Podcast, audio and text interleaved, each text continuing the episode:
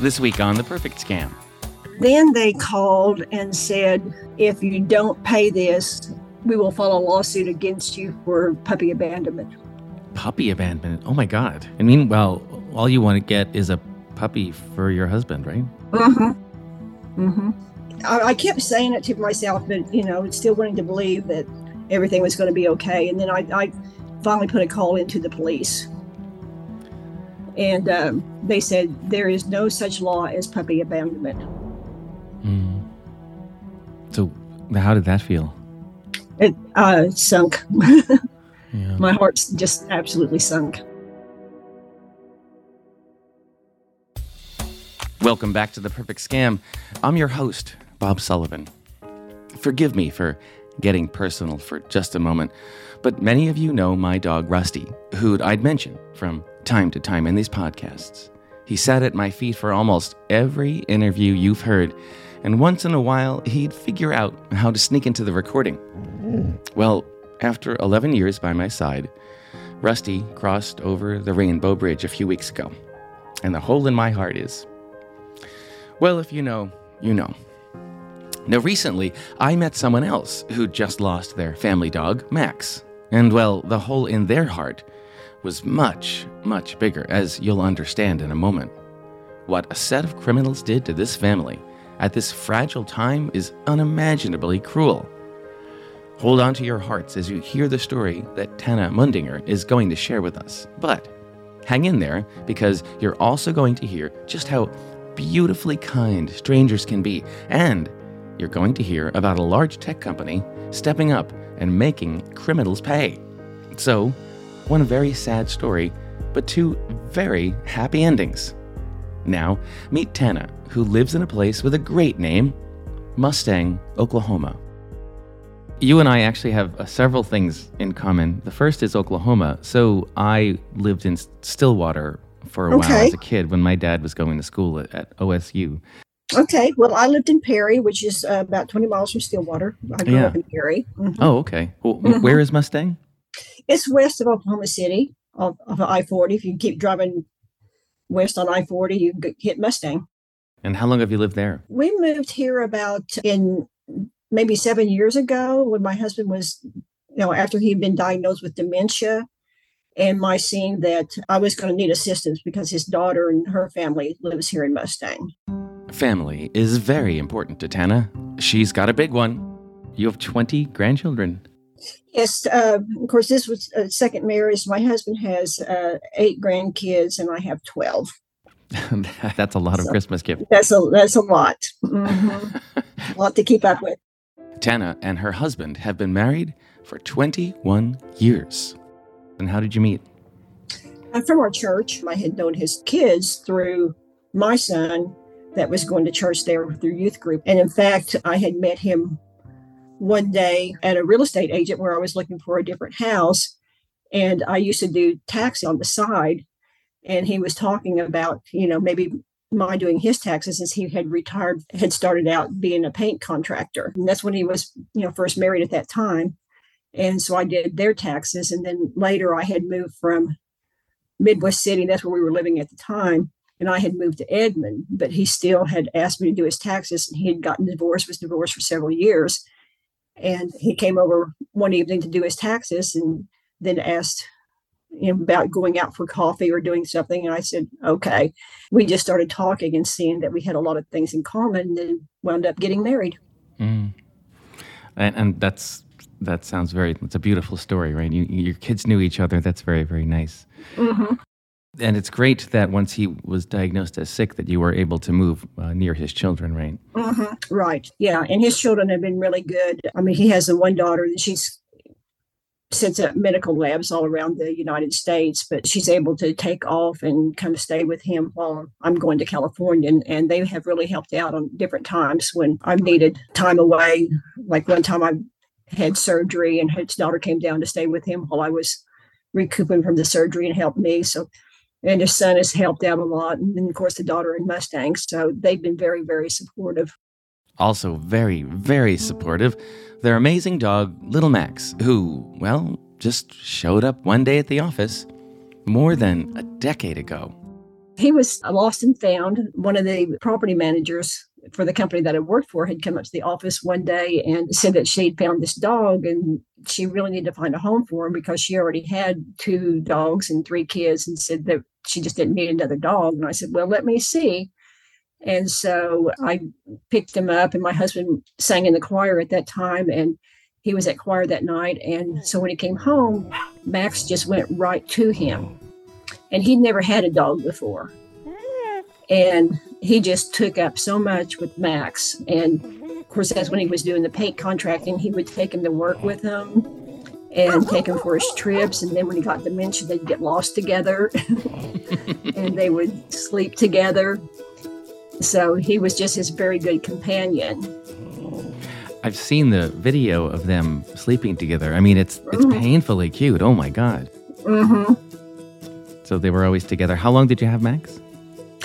We had him for 14 years, Wow. and he was the vet thought he was like two or three when we found him. So he had to be 16, 17 years old. So he lived a long life. And uh, tell when did he pass away? In September. Uh, This this most recent September. Mm-hmm. Um, and that must have been. I mean, it's always painful, but it must have been especially painful for your husband. It was. Tana had discussed with her husband long ago that they wouldn't get another dog, but the loss of his nap buddy just hit so hard, so hard, it really seemed to be impacting his health. So, Tana pretty quickly pivots away from that decision. It must have just broken your heart not just to lose Max, but to also to see, you know, your husband missing Max so much. hmm Yes. So, your idea watching your husband struggle was to get him another dog for Christmas, right? Right. Uh, he had before we had talked about not having another dog, and then with the, you know, when it left a hole in your heart, you know, he was like, "Well, I want, I want another dog," and so that's when I went to try to look for him, and I was going to be a surprise, so I hadn't told him what I was doing to look for a dog. I feel like you've done that to him before. Dog just shows up at the house again. yes. Remember, Max had literally just walked into their lives. It wouldn't be so easy this time. So, Tana starts the process of trying to figure out how to get a new dog in time for the holidays. Well, that's when I had started researching. I had talked to my my kids about their dogs and what you know type of dog to find and so forth. And my daughter had a Maltipoo, and so you know it was a really good small dog for for her. And my other daughter had a golden doodle. Uh, what is it? Yeah, Golden Doodle. Golden Yeah. Poo, something like that. Yeah. And it's a bigger dog, and so I was going to look for the smaller dog because you know that's what he liked was the smaller one that would sit by his side and in his chair. And so she does what we all do now when we look for anything. Well, I was looking online and there were several things that came up, you know, from the city area and so forth. And then I clicked on the one. Do you remember anything about the ad? I mean, were there a bunch of pictures of puppies? What did it look Yeah, like? there was a bunch of pictures of puppies in it. Was there actually a specific puppy you had picked at that point? Yes, it was a, a tan puppy, and the name was Sally. And I was going to, and because she was kind of tan and the way she looked, I was going to rename her to Muffin. It doesn't take long to fall in love with the idea of adopting Muffin. And Tana is thrilled when someone from the website calls her back and says that, yes, she can have the dog by Christmas. So they start working out the details. And so he sent me a contract. So everything looked legit with the contract, you know, sending that and so forth.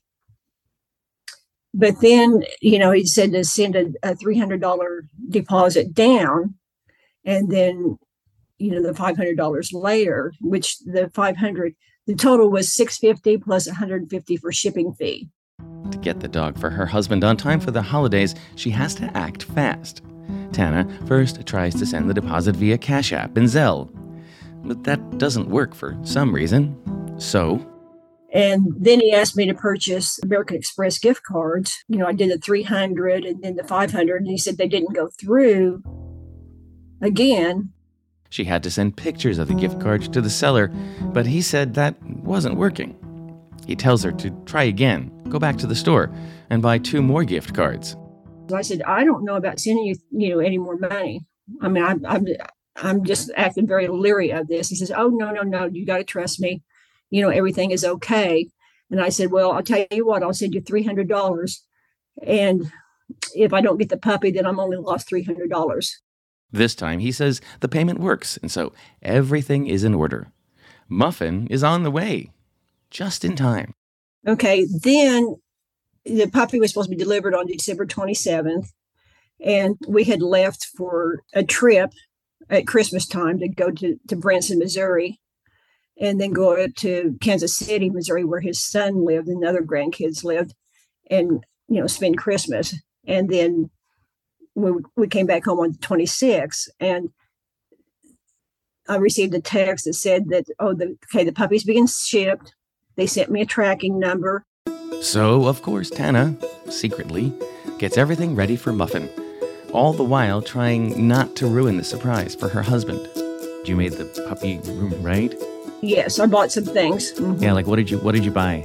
I bought a dog bowl, some treats. And she waits by the door all day. But They said I should receive it by five o'clock that evening, and it didn't come. instead, another message comes from the seller on the 27th. I received a text saying, okay, that they were holding the dog because they needed $750 for pet insurance. And they sent me things that looked like they were coming from government agencies, that this was a requirement that you had to have it all, and that this would be refunded to you when you received your pet. Assured she'll be refunded, she sends the $750 via gift cards.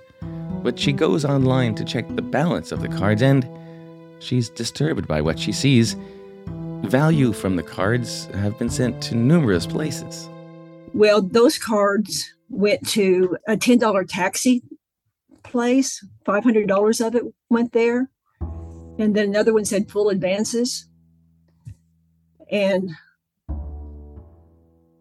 you know, you would think that it was going to be put on hold or whatever. And then the next day, another request.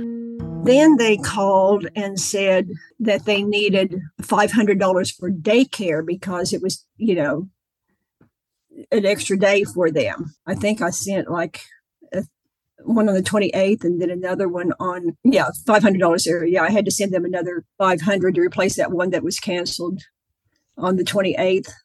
And then the $500 again on daycare on the 29th. Then, still another request. She needs to send $1,000 as a deposit towards a quarantine requirement. And then there's a $1,000 demand for a pet control department permit. And when she balks at that, they threaten her. If you don't pay this, we will file a lawsuit against you for puppy abandonment. Puppy abandonment. Oh my God. And meanwhile, all you want to get is a puppy for your husband, right? Mm-hmm. Mm-hmm. Every time a request comes, you still think, okay, I just do this one thing. Mm-hmm. The One puppy's gonna get here. Yeah. And then the one more thing becomes a request for her personal banking information.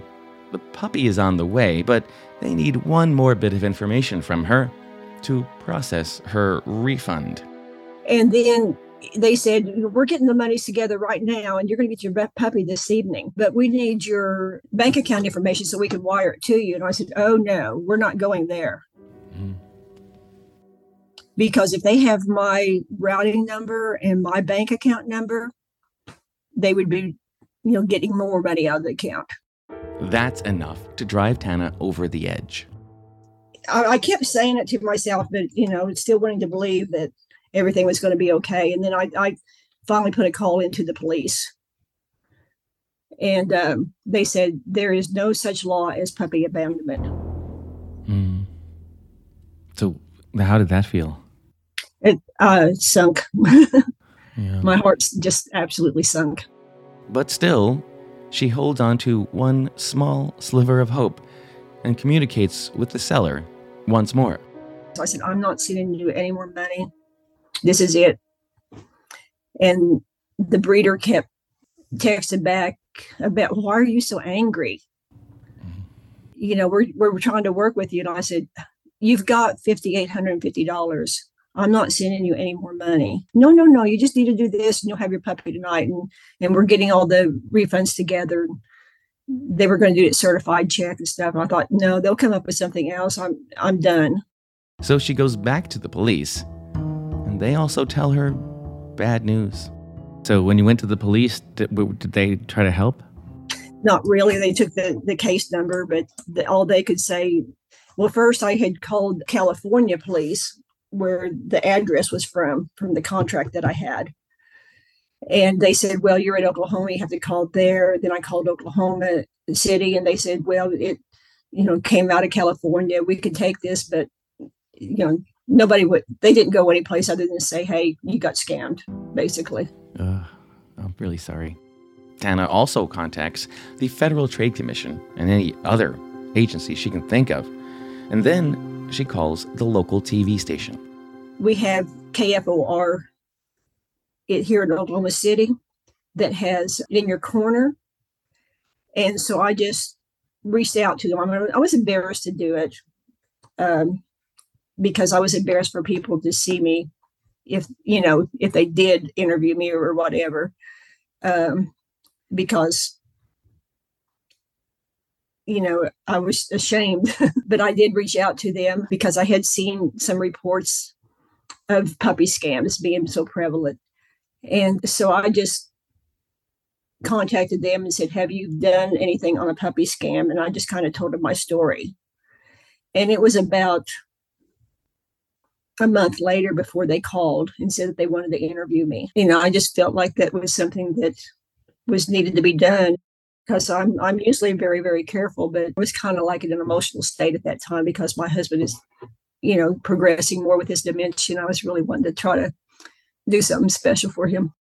I can tell you, if the right person approached me right now in the frame of mind I am after losing Rusty, I would do something like this too. So that's just how mm-hmm. things work. That's how feelings work. Mm-hmm. Um, but there's a happy ending, I understand.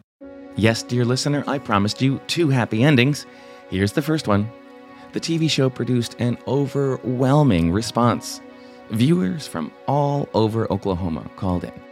Yes, uh, they got like 17 or more calls of people calling in, volunteering to give puppies away.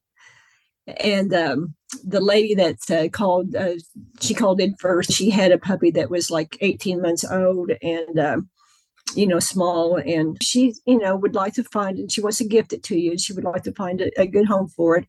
So Tana goes out to meet Gracie. And actually, they lived out on a farm, and Gracie is a Shorkie, which is a mixture between a Shih Tzu and a Yorkshire Terrier. Hmm. And they're not really a farm dog. and so she just really, really just came right to me without any qualms whatsoever. And, you know, we carried her into the house and I put her on my husband's lap and, and uh, she just didn't act afraid or whatever. So, how long have you had Gracie now? We've had her for uh, almost a little, maybe a little over a month now. Mm. And man, obviously, they're she's adjusting. Everyone's adjusting.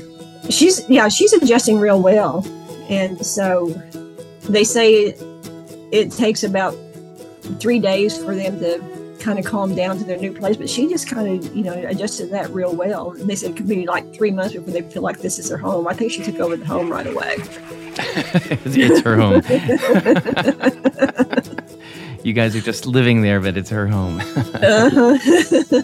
and, and does she does she take naps with your husband? Yeah, she's sleeping with him right now. Oh my god. The two of them bonded almost immediately. She's a sweetie she's very cuddly and everything. So yeah, he still calls her Max. That's okay. I'm sure she doesn't mind. Mm-hmm.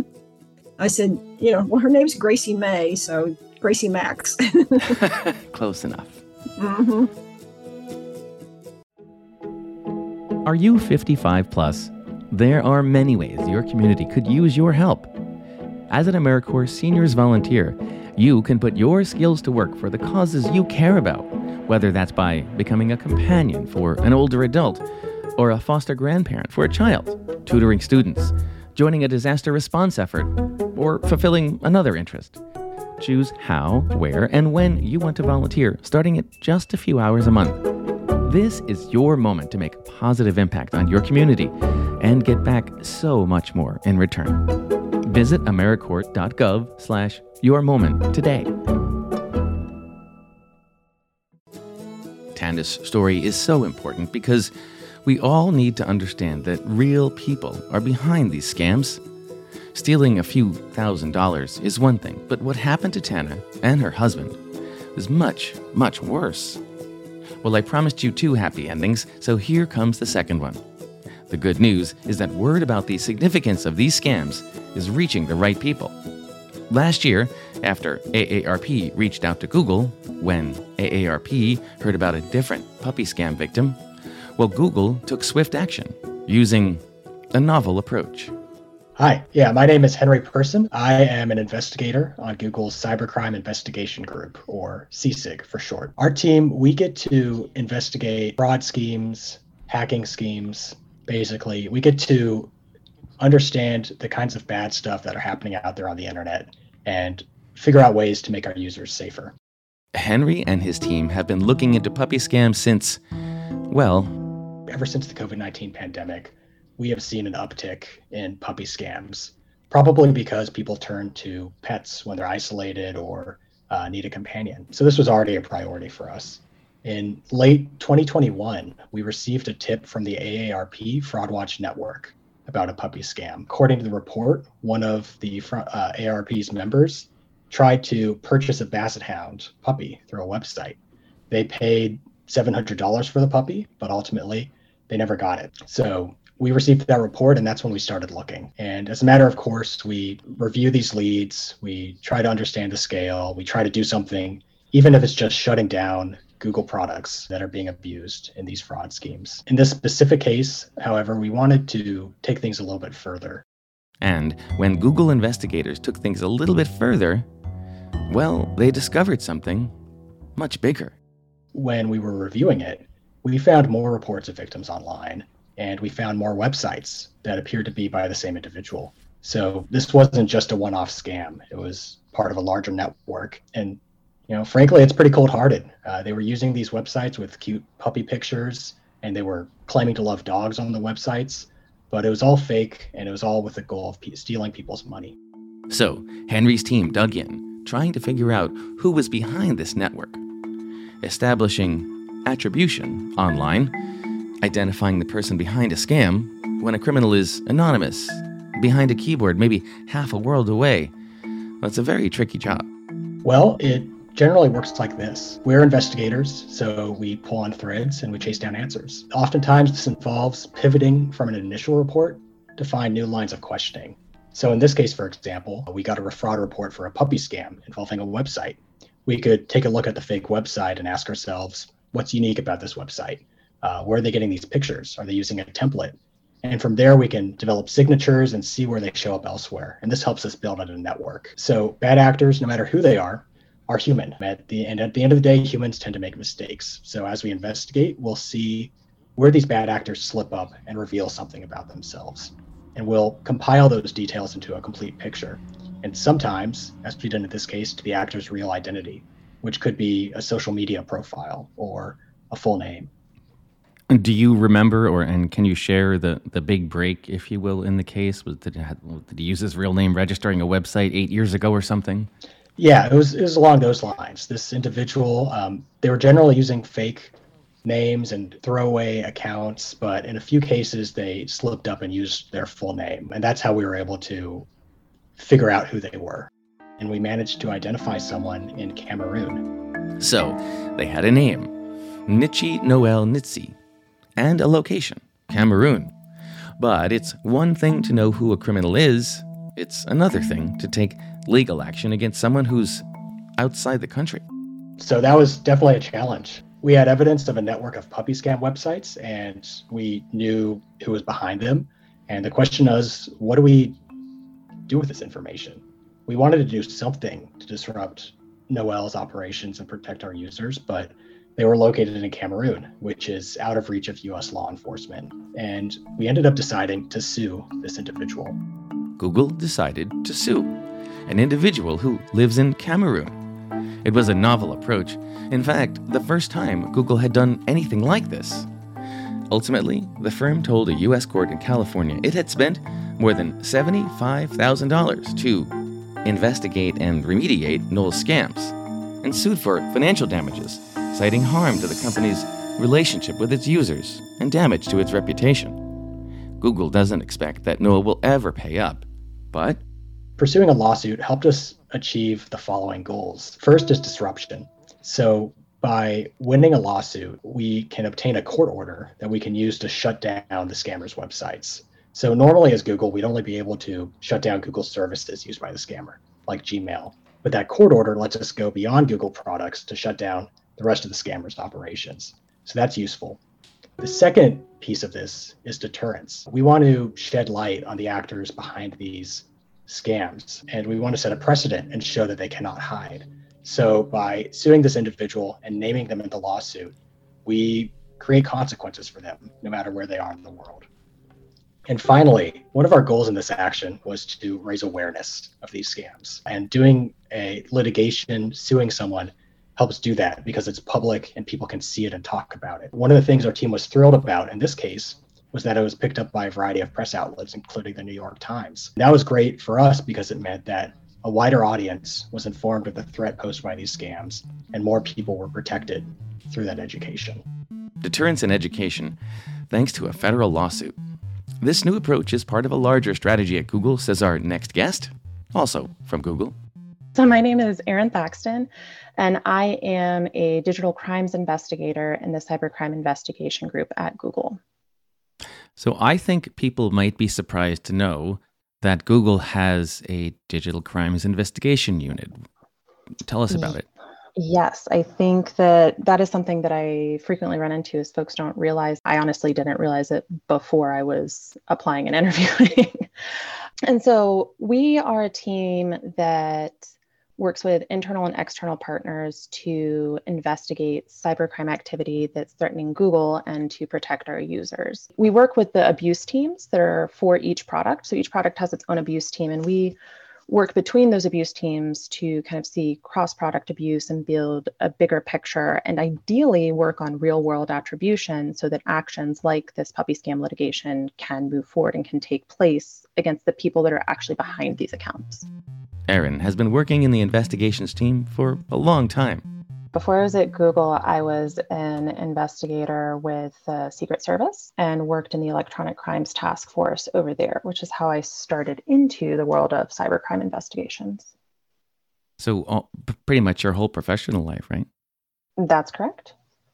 Why are you so passionate about this subject? I so I went to college thinking I might be a therapist or a counselor. I knew I wanted to do something that helped people, and then realized maybe I don't quite have the temperament for sitting and listening that long. And I took a criminology course and just absolutely fell in love with it and fell in love with the idea of this kind of protector role and helping to bring justice to those that are abusing the vulnerable, right? And one of the biggest and most biggest areas of abuse at this point and quickest growing when I was entering the field is the cybercrime realm of fraud and bad activity. I like that the idea that you have this urge to be a protector. Absolutely. And I mean that's that's probably the driving force of what what brought me into this field. Google might seem like a strange leap from the US Secret Service, but maybe it's not a surprise to hear Google finds itself at the crossroads of a lot of criminal activity.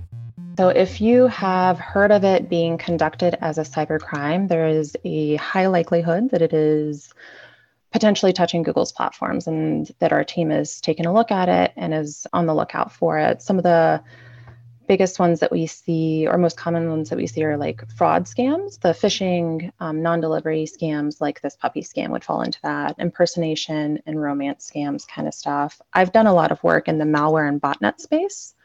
Uh, we also look at money laundering, potential account compromises, cases of harassment in some instances. So yeah, so if it if it's a cybercrime that's out there that you've seen in a report, there's a chance that we take a look at it. If it comes across our platform, we will and learn about it and investigate it. And just to put a fine point on what it means for coming across your platform, even if someone mm-hmm. is committing a cryptocurrency crime, it's it's quite likely they might, as part of their communications, use a, a Gmail address, right? So explain to mm-hmm. me how mm-hmm. these things end up intersecting with Google products. Yeah. So one of the aspects of being a large and trusted brand like Google is, and of having a lot of free consumer products, is that unfortunately we are also frequently used by bad actors. And so, to protect our users and to protect the integrity, we have teams like mine and like the product abuse teams that work to mitigate how much the bad actors can use our platforms, right? So, uh, forgive me, but this problem sounds so enormous. You're like the police force for the universe. um, we are we are force for Google. There's a lot more out there beyond just Google, and it is huge. And unfortunately, like a lot, uh, there's a lot across industry abuse. So one of the other things we do, and it makes the this job maybe slightly less monumental, is we have a lot of collaboration across industry where we have good working relationships with researchers in the field and with investigative teams similar to ours at other companies that are also looking at this kind of abuse and activity on their platforms. So we're able to to affect the ecosystem at large through those collaborations and partnerships, uh, as well as with partnerships like AARP and the Fraud Watch Network, organizations like that that are receiving consumer complaints. Those are then able to come over to us and um, be action. But yeah, th- it is a really monumental task and it's only growing. Chasing criminals is much, much harder because it's easy to be anonymous online, and criminals thrive on that.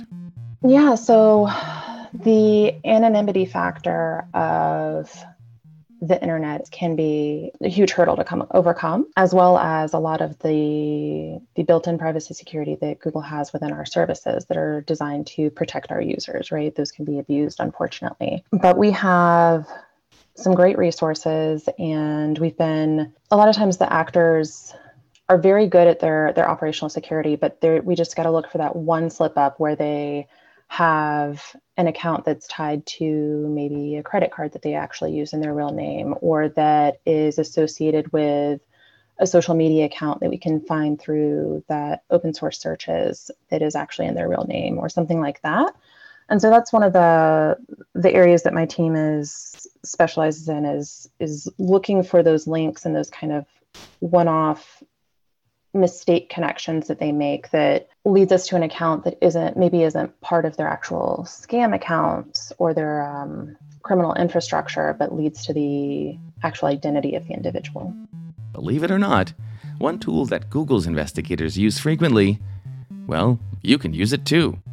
Folks may be surprised like how often you can just put an email address that's being used in a scam into search engine and it'll come back with reports where other people are posting online like this person did this. And so those kinds of public forum reports are really good for one folks to use and look up and use it as an indicator when they're interacting with somebody that maybe they don't know.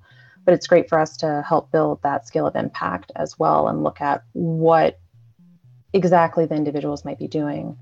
Google can't investigate every crime lead but it always tries to take some helpful step.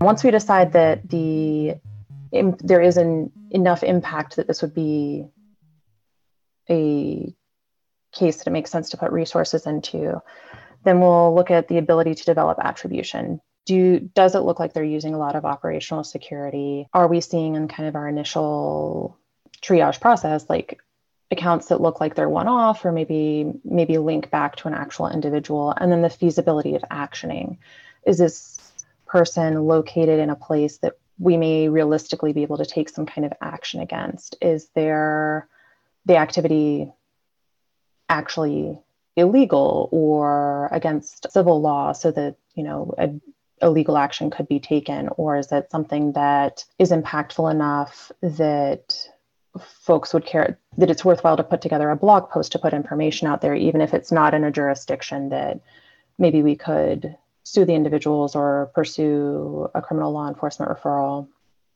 we can create blog posts that put out information that helps raise awareness in the industry as well as for consumers and then reduces the effectiveness of the campaign that they are pursuing.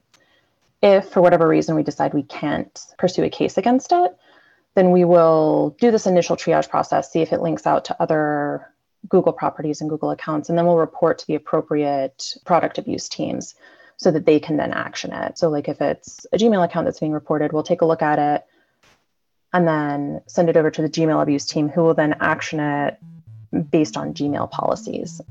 With all the billions of dollars Google spends building tools and hiring people to make their technology safer, the tech giant's biggest challenge tends to be, well, honestly, the kinds of things we talk about every episode here at The Perfect Scam.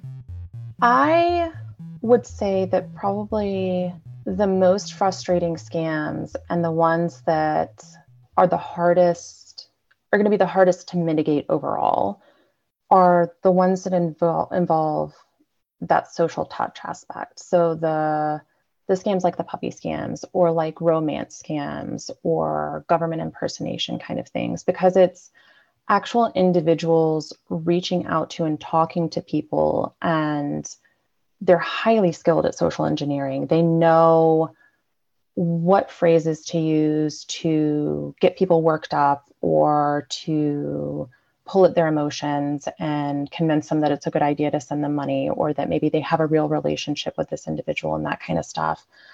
And those are just going to be the hardest to to fight overall and kind of long term because we're social animals and you know most of us are kind of programmed to trust and to connect with other people and it's just it's to me very insidious to have that taken advantage of with the purpose of robbing people. It's very heartbreaking. And again, because there's not a lot of technical aspect to it that we can fight on that, right? It's just that is going to be very much consumer awareness and education and just kind of getting people to become more cautious when they're talking to folks that they don't know online. And those to me are the scams that are the hardest to figure out kind of like how to address and that have the the biggest sticking point in them.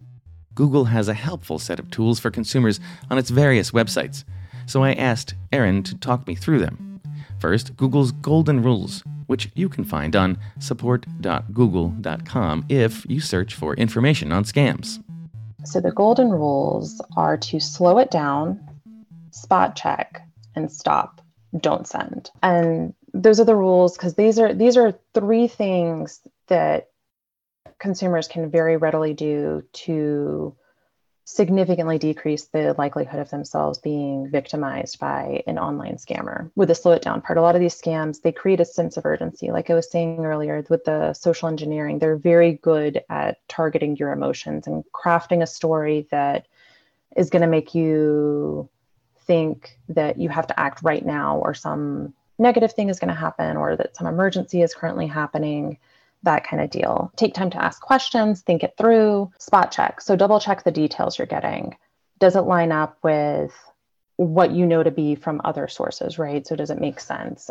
When they tell you that they work for like X company and this is the phone number to call them at or the phone number for it, when you do an online search for that company and go to their website, is that the phone number that's being provided? Or if they claim to be calling from your financial institution, when you go look at the back of your credit card or log into your bank account, is that the phone number that's provided? So just spot checking some of the information that they're providing, making sure that it makes sense and that it lines up with information that you already have from your prior life or that you're able to find readily from what you know are legitimate sources. And then stop, don't send. No reputable person or agency or company is going to demand payment at that very moment. It's going to be you know, a thing where you can discuss with them how to send payment, when to send payment, tell them that you're going to be calling them back, especially in this era, in this day and age when companies and agencies know that there's a lot of this scam out there. Like they'll appreciate you having caution, right? They're not going to demand that you pay right then. And they're definitely not going to demand that you pay in gift cards or in cryptocurrency. So, yeah, those are just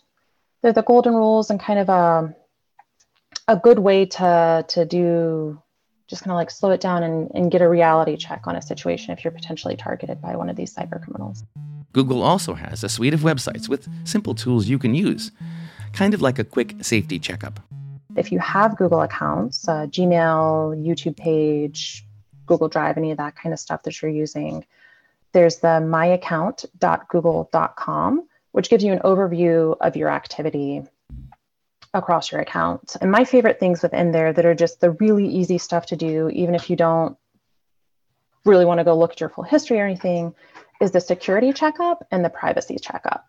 So those are just quick little things that, you know, you click on doing a security checkup and it runs through, I think it's just a few key points of the security on your account, like your password and uh, having two factor authentication on and that kind of stuff. And it gives you just a really quick little summary of like, yep, you're good to go on this, good to go on this. This point can maybe be improved. And it gives you recommendations on how to improve it, like tweaks to make to your password or something like that. And there's also separate from that the privacy checkup. And so that just gives a quick little overview, kind of similar bullet point list of what privacy settings you have turned on or turned off and gives recommendations that users can then choose to enable or choose not to enable. If they, for built into the Chrome browser, there's the Google Password Manager, which can help with the advice that is given everywhere of use strong and unique passwords for every account.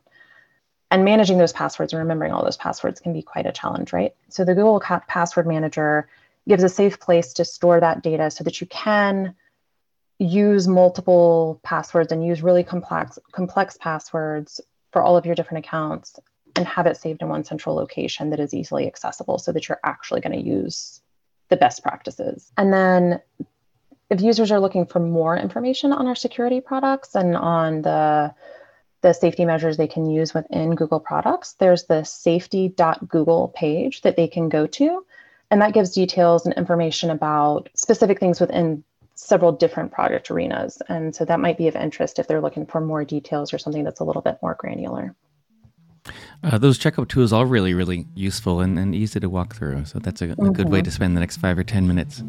Yeah, it doesn't take long at all. That's great. Dealing with online crime, scams, it's a big problem getting bigger, as we often tell you here at The Perfect Scam. It's an all hands on deck problem, from the largest tech companies to, well, you and me. The future of the internet depends on it. I do feel like scams get a lot of uh, lip service and have for quite a long time, but I think people are starting to get a sense that, that fixing this problem is pretty fundamental to our futures. Yeah, I mean, I, I would agree with that absolutely. That fixing as best we can the problem of scams is fundamental to the future of continuing to operate with an open internet like we have, right? And being able to have providers like Google operate in a trusted manner is to address this and to help move it off of our platforms and make sure that consumers are aware of it so that they aren't as readily targeted. And we like to think the Fraud Watch Network is a big help. So, yeah, they've been great to work with, and I'm, I'm pleased to see their work. And We've actually been partnering with the Fraud Watch Network as well to develop consumer awareness materials and get that distributed as a consumer resource. So that's something that we feel passionately about. I think they're doing great work. Remember, AARP's Fraud Watch Network helpline is free and available to help you from 8 a.m. to 8 p.m. Monday through Friday at 877 908 3360.